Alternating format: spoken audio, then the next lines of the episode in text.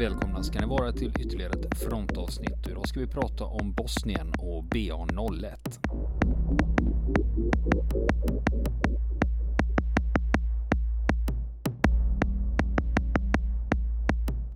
Och nu fortsätter vi våran intervju med Magnus Ernström.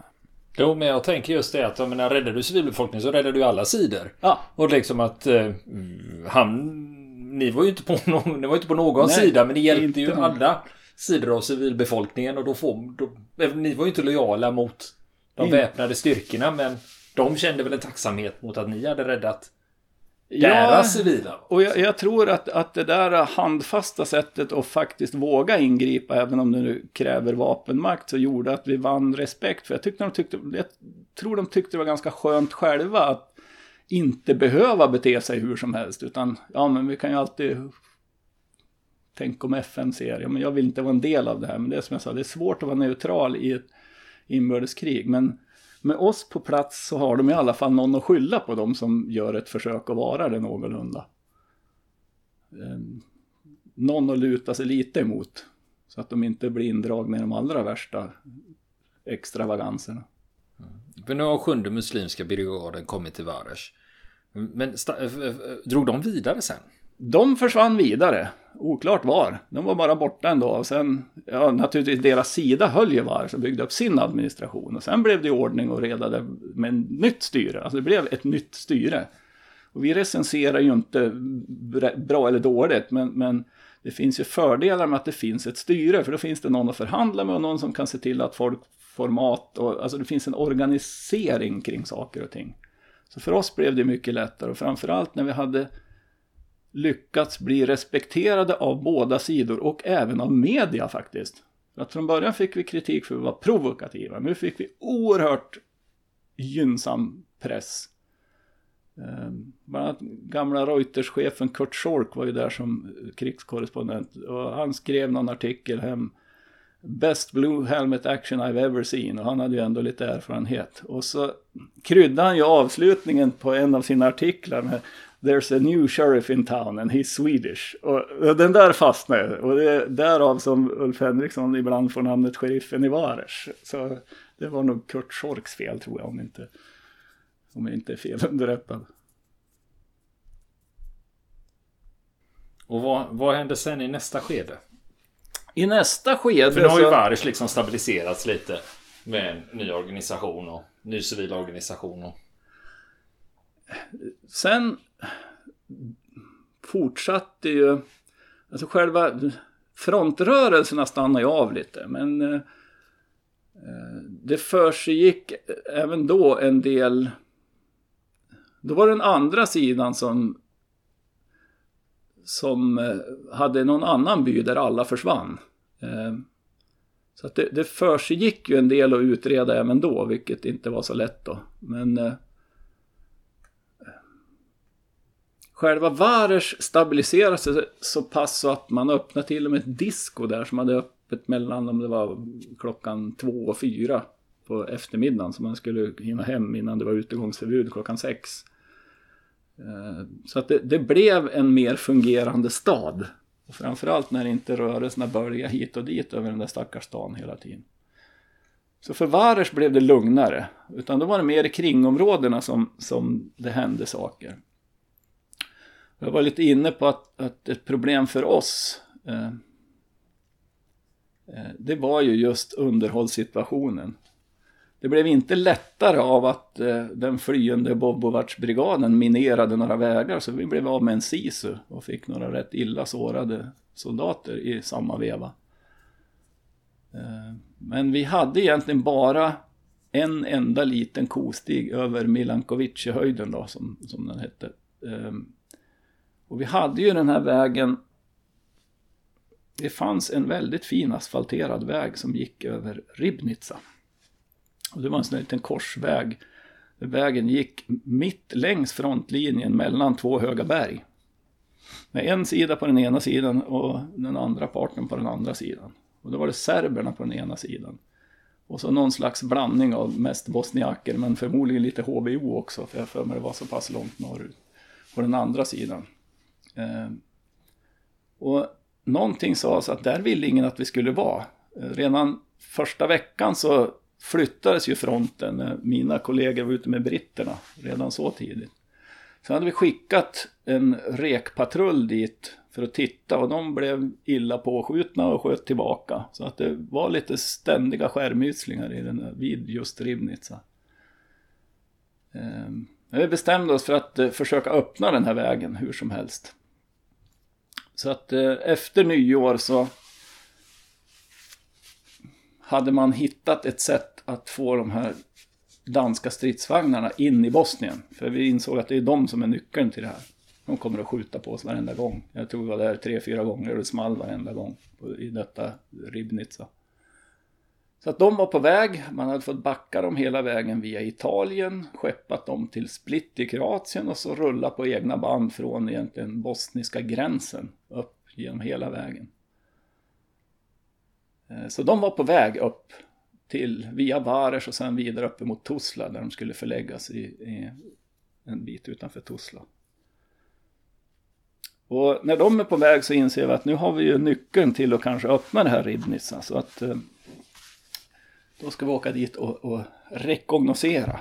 Och som av en händelse hade det uppstått vakanser på militärpolisen så jag har faktiskt bytt tjänst igen.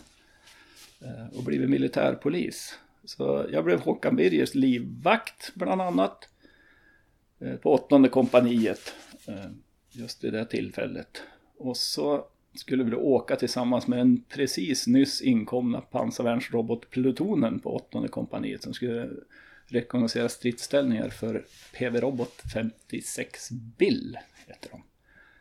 Ehm, vilket var ett litet bekymmer därför att den har så korta stridsavstånd så att vi hade lite svårt att använda den. Vi skulle egentligen haft den med lite längre skjutavstånd.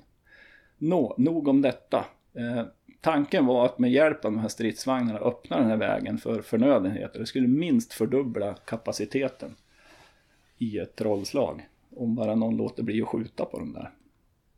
Så att eh, vi lastade i några pansarvagnar och så åkte vi upp till Ribnica. Vi hämtade upp några sådana här förbindelseofficerer och så från den bosniakiska sidan.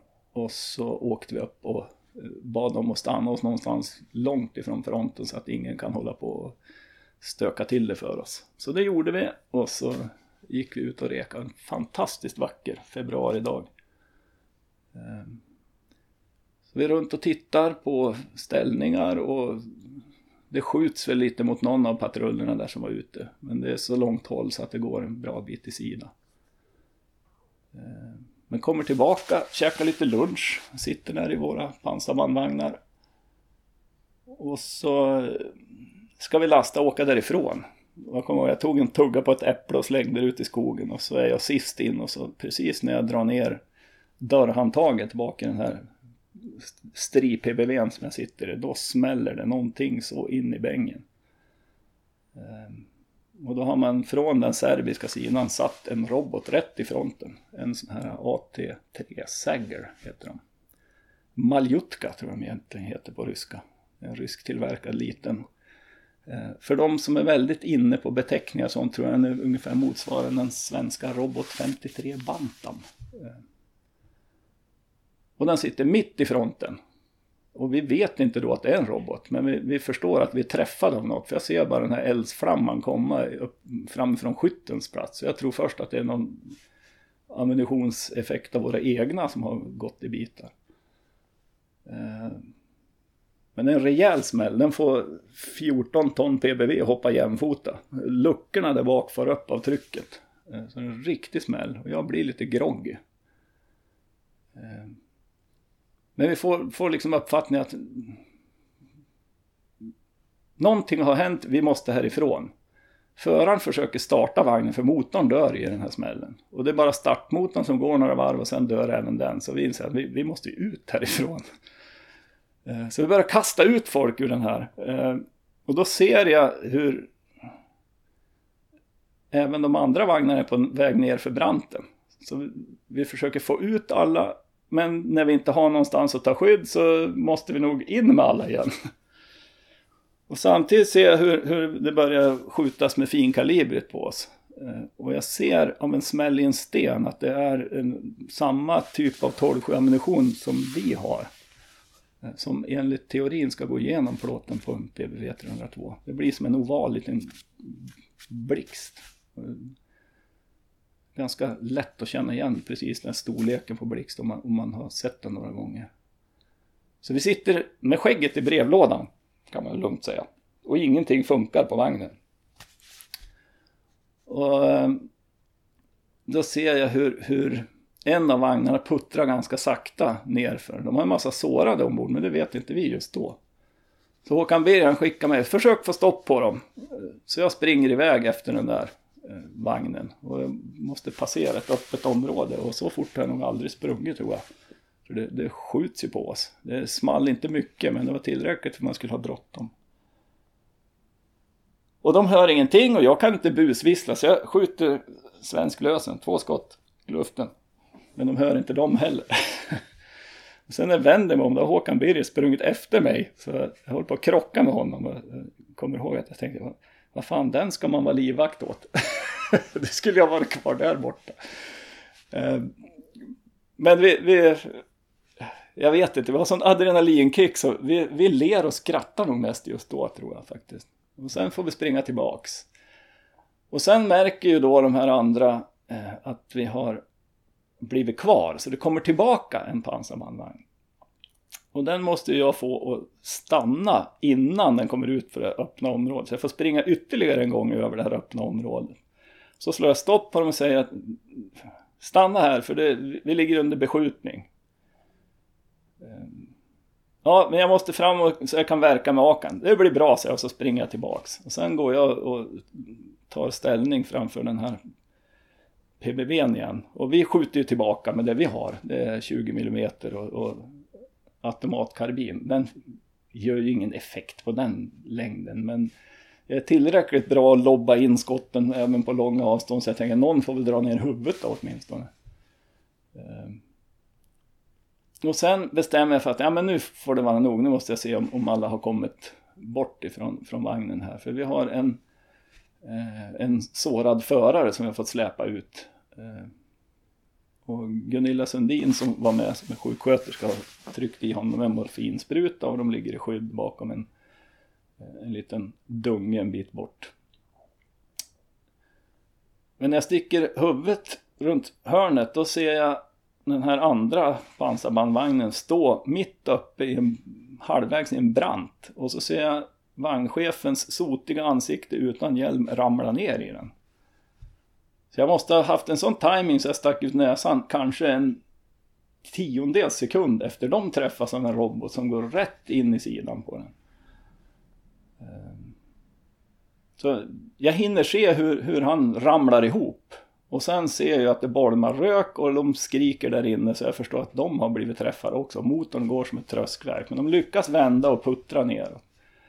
Och vi släpar med alla ner. Ehm, Lite halvspringande och sen dör deras eh, pansarbandvagn lite händigt i en by på väldigt bra läge faktiskt.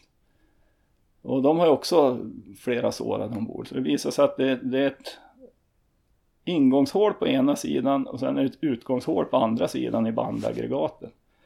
den här strålen har då gått precis in på ena sidan bakom ryggen på föraren utan att träffa vare sig fötter eller ammunition på skytten.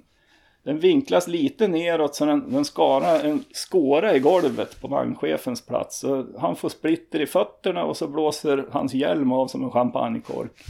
Och sen går den ut utan att skada en enda människa. När vi sen tittar på våran så har den gått in mitt i fronten, passerar mellan skytt och förare. Klätt av dem så att kläderna sitter ihop i dragkedjan på mitten. Eh, av tryckvågen då. Gått in i motorrummet, fastnat i motorblocket och fått luckan på baksidan att bångna men den höll precis. Så jag har alltså haft sån dundertur som man kan inte ha mer tur när de kliver ur den här vagnen nere i, i dalen där, då är det en av killarna som har suttit bak i den som tar av sig sina hörselkåpor, hjälmen och så hörselkåporna och så, och så tittar han på hörselkåporna. Men ha, kolla!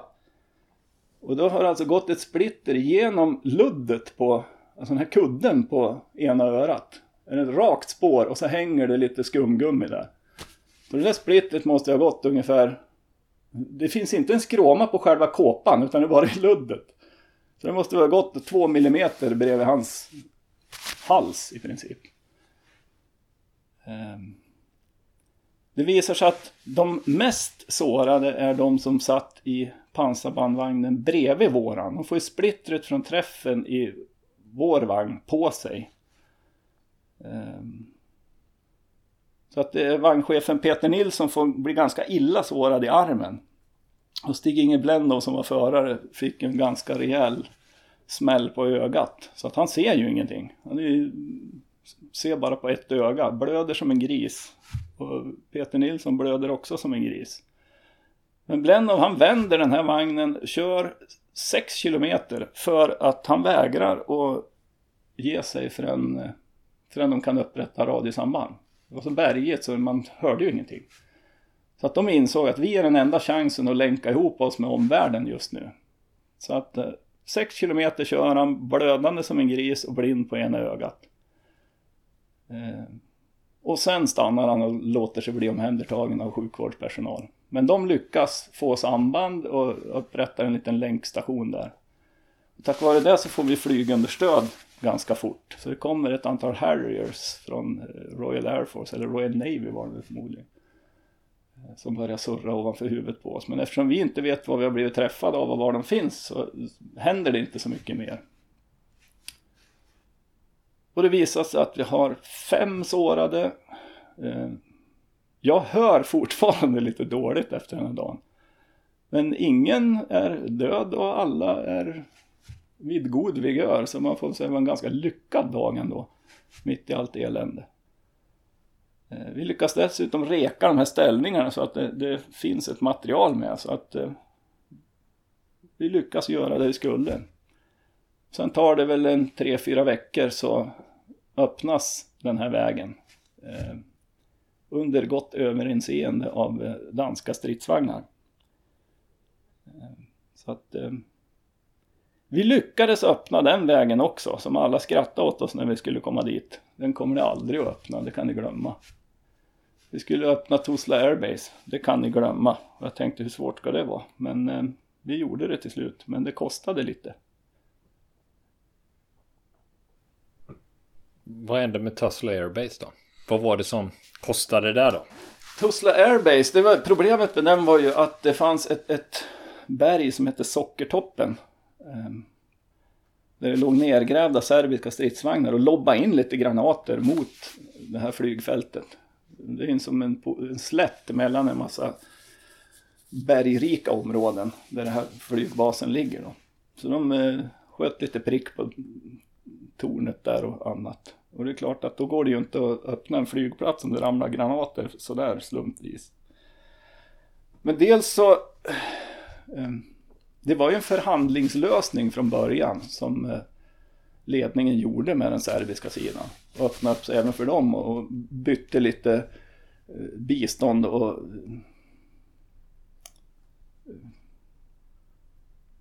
ja, egentligen lite, lite stöd. Alltså visa intresse för deras syn på saker och ting.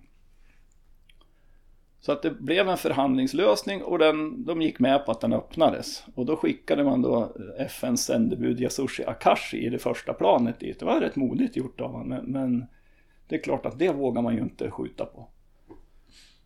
Sen gick det ett tag så att precis i, i skiftet mellan den första och den andra bataljonen då testades det där förtroendet i och med att eh, man sköt mot en, en svensk eh, stridslednings pansarbandvagn.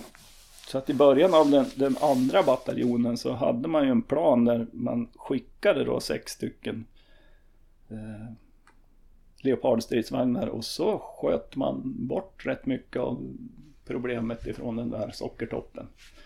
Går under namnet Operation Böllebank som betyder raggarslagsmål på danska har jag hört. Och det finns en myt om det där som eh, eh, våran Steff bataljonschef som sen var chef för det. De hade lite annan avlösningsrytm än vi, men, men han blev ju sen chef för den danska eh, kompaniet där. Eh, Lars Möller. Det sägs att man ringde ifrån från eh, högkvarteret, FN-högkvarteret i Kiseljak och frågade varför i helsike sköt ni 72 granater? Och då lär han ha svarat vi hade inte fler. För så, så var det faktiskt. De sköt slut på det de hade. Ehm.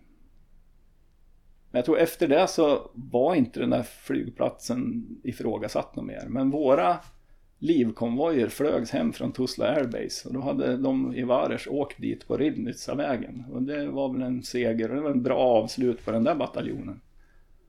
Alla de där omöjliga målen vi hade med oss från början. Ehm, de hade vi faktiskt betat av allihop. Men sen när andra bataljonen kommer, lyckas de hålla det här? Eh, det känns det väl som att, som att man gjorde i, i viss mån. Eh, men jag tror att mycket av det förföljer med tiden så. Eh, att det blir ett annat läge. Och det blir framförallt mycket mer politiskt tryck från olika håll. Jag tycker fortfarande det är beundransvärt att våran bataljonschef lyckas stå emot det enorma tryck som utövades mot honom från olika ledningsnivåer på att backa undan och lugna ner sig. Det hade kunnat gå på tok. Det, det var ju, fanns ju en risk för det också. Men jag tror att han kände att hans egna övertygelser och sätt att vara gjorde att ja, men jag måste kunna så leva med mig själv också. Jag kan inte bara säga att jo, men jag gjorde som alla ville. För det är ändå hans ansvar. Hans ansvar på platsen, det kommer man aldrig ifrån. Sen kan folk som sitter långt därifrån tycka andra saker. Och jag har all respekt för det, för att de tycker förmodligen rätt ur sin synvinkel. För det var ett enormt risktagande som vi ägnade oss åt. Och vi hade tränat så mycket så vi hade mycket tur.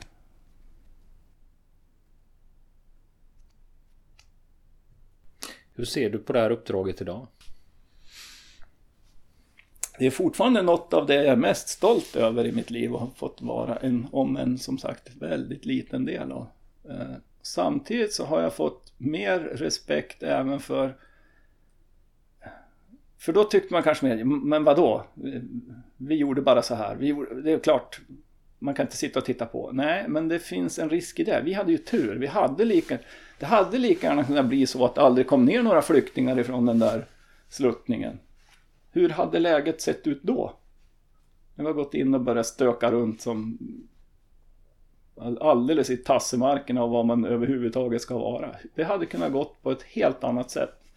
Som då hade gett dem rätt som sa att vi borde tagga ner och, och gömma oss på kampen en stund. För jag förstår det, för att det är, det är ju en enormt farlig verksamhet och det kan lika gärna tippa över så att FN hade betraktats som del i kriget och så hade FN fått backa ur hela insatsen. Alltså det kan gå så fel.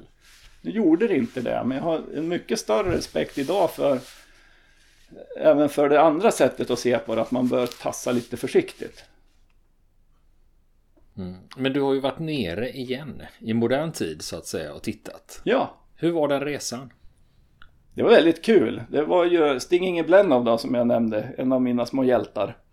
Eh, som hade varit ner själv och tyckte att vad sjutton det finns ju inga besöka för hela kampen på åttonde kompaniet, det här sågverket, det är ju rivet. Det finns ju ingenting att se. Han tyckte att det, det vore kul om det fanns en minnessten här eller något. Han hade pratat med en stenhuggare som sen har tagit fram en sån där och så pratas vi vid lite grann och det vart några fler som hakade på. Ja men det, var, det här var väl en kul grej. Så att vi åkte ner ett helt gäng här för, ja, det är väl tre, två, tre år sedan. Eh, och satte den där på plats. Och det var lite kul därför att jag nämnde tidigare den här flickan med det långa svarta håret som jag blev så tagen av eh, i, som vi hämtade där i Stop, utanför, av flyktingarna i Stopnido. Och hennes historia. Och jag har gått och funderat, jag kan inte säga att jag legat sömnlös över det, men jag har alltid tänkt, vad, vad blev det av henne egentligen? För jag har inte haft någon koppling till eh, Bosnien efter det här. Jag åkte ner och så åkte jag hem och så har jag liksom inte haft någon, någon koppling. Och det här är en sån bisarr historia som man tror nästan inte att det är sant. För att eh, jag skrev min bok och så bestämde jag för att nu, nu har den gått till tryckning och sättning och hej och hå och den är utgivningsdatum i maj 2016 var det här. Och jag hade ju fått reda på att hon hade tydligen, när jag pratade med Daniel Ekberg och intervjuade honom, att, att eh, den här flickan var det väl förmodligen då, förstod jag, hade blivit anställd på kampen, för han var ju kvar. Så han hade några stycken som de hade faktiskt anställt där sen och hjälpte till och jobbade på kampen. Så jag visste i alla fall att hon levde och fanns kvar där någonstans i krokarna.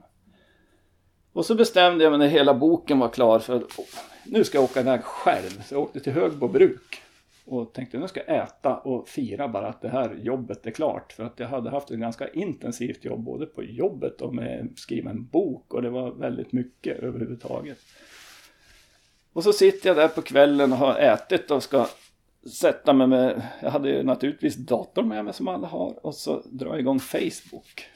Och så plingar det till på min Facebook precis just den här kvällen eh, med en vänförfrågan. Och så är det en familj som är på den här bilden. Det är en kvinna och så är det en man och så är det två barn. Eh, en lite äldre dotter ungefär som min och en eh, grabb ungefär som min. Så tänker jag, vem sjutton är det här? Det här är väl ingen jag känner. Och så tar jag upp den här bilden och tittar och så står det hemort, Stupnido, då, Bosnien-Hercegovina. Då är det den här Adisa som hon heter. Som skickar en vänförfrågan till mig när jag sitter där själv. Och jag tänker det här är ju galet vilken sammanträffande. Så jag tackar ju ja naturligtvis, men just tanken på att se de här fina barnen som jag nu kan följa dag för dag. Jag är vän med dem på Facebook också. Och inser att de hade inte funnits om inte vi hade gjort det vi inte fick. Hur fick hon tag Hur hittade hon dig då? Och jag, jag, precis vad jag tänkte. Och varför just nu? Och då visade det sig att Ulf Henriksson och Ekenheim var nere på en resa i Bosnien. De är där ibland, antingen för försvarets räkning, för man åker ju dit varje år och har olika dragningar. Men nu var det tydligen någon annan anledning att de var där. Så de sitter hemma hos henne och berättar att jag har skrivit en bok. Men vad kul, säger hon. Då måste jag bli kompis med honom på Facebook. Så så enkelt var det. Eh, för jag tänkte, varför mig och just nu? Så det kan jag tacka bataljonschefen och Ekenheim för. Det är ren slump att de råkar sitta hos henne i samma veva. Och sen en annan fråga. Det blev en bra kväll kan jag säga. Ja, det, det förstår jag. Det. Bra avslut på hela resan med både Bosnien och den där boken. Mm. Det är så här när, när det gäller att skriva böcker. Folk gör ju det av olika anledningar. Vad hade du för anledning? Vad var, du hade ju en, det, det finns ju en anledning till att du har gjort det. Mm. Ja, den där frågan för, och många tror att det är för att bearbeta någonting och det är det egentligen inte för mig. Utan det, det, jag har alltid tänkt, redan där och då så insåg jag att jag är med om någonting som ändå är rätt historiskt. Jag, jag kände det liksom. Det, det, det var så stort för oss där och då. Och det var så tydliga början och avslut på saker som Alltså att sätta upp de här fem åren som alla skrattar åt den för och så inser jag att vi har checkat av allihop när vi åker hem efter sex månader. Det var ganska läckert. Och det förstod man redan då att det här är inte många som åker på utlandstjänst som får uppleva det och får så tydliga skeenden och med tydlig början, tydlig avslut. Så jag tyckte faktiskt att det var en sån jädra bra skröna. Så den här måste ju någon bara berätta. Och när ingen gjorde det efter 20 år så insåg jag, då får jag väl göra det själv då. Och det är roligt att bataljonschefen hade tänkt precis samma sak. Så han har också skrivit en bok, men den är mer ur, ur chefens perspektiv. Min är ur soldatens perspektiv. Så jag vill ut med den här storyn, för den är för bra för att bara glömmas bort. För det ibland, eh, det finns ju andra som skriver när det är historier som florerar och det blir olika versioner och olika. Och en del som har varit med då känner att nej men vad fan, jag, jag sitter ju på jag var ju där, jag vet ju vad som ja. hände. Jag kan rätta, lägga det här till rätta. Och liksom med hjälp av mina gamla kamrater så kan vi berätta storyn så som det faktiskt var. Så att man ja. inte har de här olika versionerna och de här som ibland blir lite... Ibland avdramatiseras de och ibland överdramatiseras de. Men att man har hittat en bra balans i det. Liksom, det här var vad som hände. Ja. Är det lite åt det hållet eller? Så är det nog. För att det, det, finns jättemycket fantastiska historier som jag inte har kunnat bevisa. Som har dykt upp. Och de har jag utelämnat. För jag vill inte... När jag sa till min kära vän Hägg, som, som ju var där med mig. Att jag ska nog fan med skriva en bok. Då skrattade han och så fick jag höra på småländska. Haha, vet du vad ditt största problem är? Folk kommer tro att du är mytoman, sa han och så skrattade han gott. Och lite så är det ju. Men jag vill inte, jag har varit livrädd för den stämpeln. Så jag har sett till att allting ska vara vidimerat av, antingen ska jag ha sett det själv och även mitt minne är ganska rörligt. Så jag vill gärna ha det vidimerat av någon mer. Att det var faktiskt så. Eller två av varann oberoende som kan säga jo men så här var det faktiskt. Och ändå har jag fått, framförallt vid, vid de här dagarna i Varer så har jag fått, fått eh, egentligen sålla lite för det var så rörigt så att för att läsaren ska ha någon röd tråd så har jag fått förenkla väldigt mycket. För vi kan inte själva förklara riktigt hur, hur, vem som har vad och hur sjutton. Vi måste åka runt som troll fram och tillbaks hit och dit. Och det, det, går inte att göra en story av det som man förstår av. Inte ens vi själva kan sortera ut vem som har vad när liksom. Ehm, jag har försökt få den så ärlig och nära verkligheten som möjligt. Med alla dess för och nackdelar. För det var inga supermänniskor och superhjältar som var där. Det var vanliga människor som gjorde bort sig. Och det blev fiasko ibland och det, det framgår även av boken att så jädra skickligt var det inte i varenda sekund. Vad har du fått för reaktioner på boken? Jag har fått väldigt mycket positiva reaktioner. Eh, det första som var viktigast för mig, jag, jag pratade ju inte med bataljonschefen innan. Jag tänkte att jag vill ha honom som lite den mytiska figur som, som, som vi hade honom då. Men när jag fick ett brev från honom, han skickar ju inte mejl, han skriver brev. Att eh, det var en jädrigt bra bok. Då känner jag att nu, nu sitter kvalitetsstämpeln. Eh, när han också har vidgått att jo men så här var det ju faktiskt. För den är inte alltid snäll mot honom heller. Så eh, jag tycker att det var, det var en bra kvalitetsstämpel. Eh, jag tycker att något av det viktigaste är att människor har både skrivit och ringt och hört av sig till mig från de olika sidorna som tycker att det ger en bra bild. Jag hade bland annat en ganska hög befattningshavare i Bobovac-brigaden som nu finns i Göteborg faktiskt. Som tyckte att det här var en bra bild och så här var det. Jag lämnade för jag, jag kände när de här eh, specialpolisenheten dök upp att det här kommer att spåra ur, det kan jag inte stå för. Han gömde själv bosniakiska flyktingar i sin källare. Och då flydde de allihop och lämnade allting. Eh, och även från den bosniakiska sidan. Jo men så här var det faktiskt. Och när de vidimerar att det här ger en bra bild så känner jag att jo men då är jag väl ganska hemma ändå. Och ingen tycker att jag är överdrivet och ingen tycker att jag har tagit i för lite. Utan det är klart man kan skriva fyra sådana här böcker till för det här är min lilla resa. Det finns tusen personer till som har gjort andra resor som är minst lika spännande och spektakulära så. Ehm, det, det jag saknar egentligen och, och, som jag ville göra med boken men, men aldrig kunde därför att vi hade för lite kontakt, det är att skriva beskriva civilbefolkningens bild. Så den har inte jag kunnat beskriva. Jag har haft jobbigt nog med, med våran verklighet för att jag skriver ju en bok som vänder sig till alla. Jag vill ju sprida den här historien naturligtvis till så många som möjligt. Och så skriver jag om nu levande namngivna personer. Jag kan inte tillskriva dem en åsikt eller en känsla utan att åtminstone prata med dem först. Jag kan inte prata med alla. Så det gör att man får ha andra knep för sig för att, för att liksom bygga lite känsla i storyn. Men civilbefolkningen hade jag ju gärna velat göra mer med. Men det var ju inte förrän efter boken var klar som jag fick lite bättre kontakter där. Så jag får skriva en till. Vill ni komma i kontakt med oss så kan ni göra det via vår Facebook-sida som heter Fronten. Det är inga problem för er att leta er fram där. Eller också så mejlar ni på vår mejladress och det är frontenpodcast.gmail.com.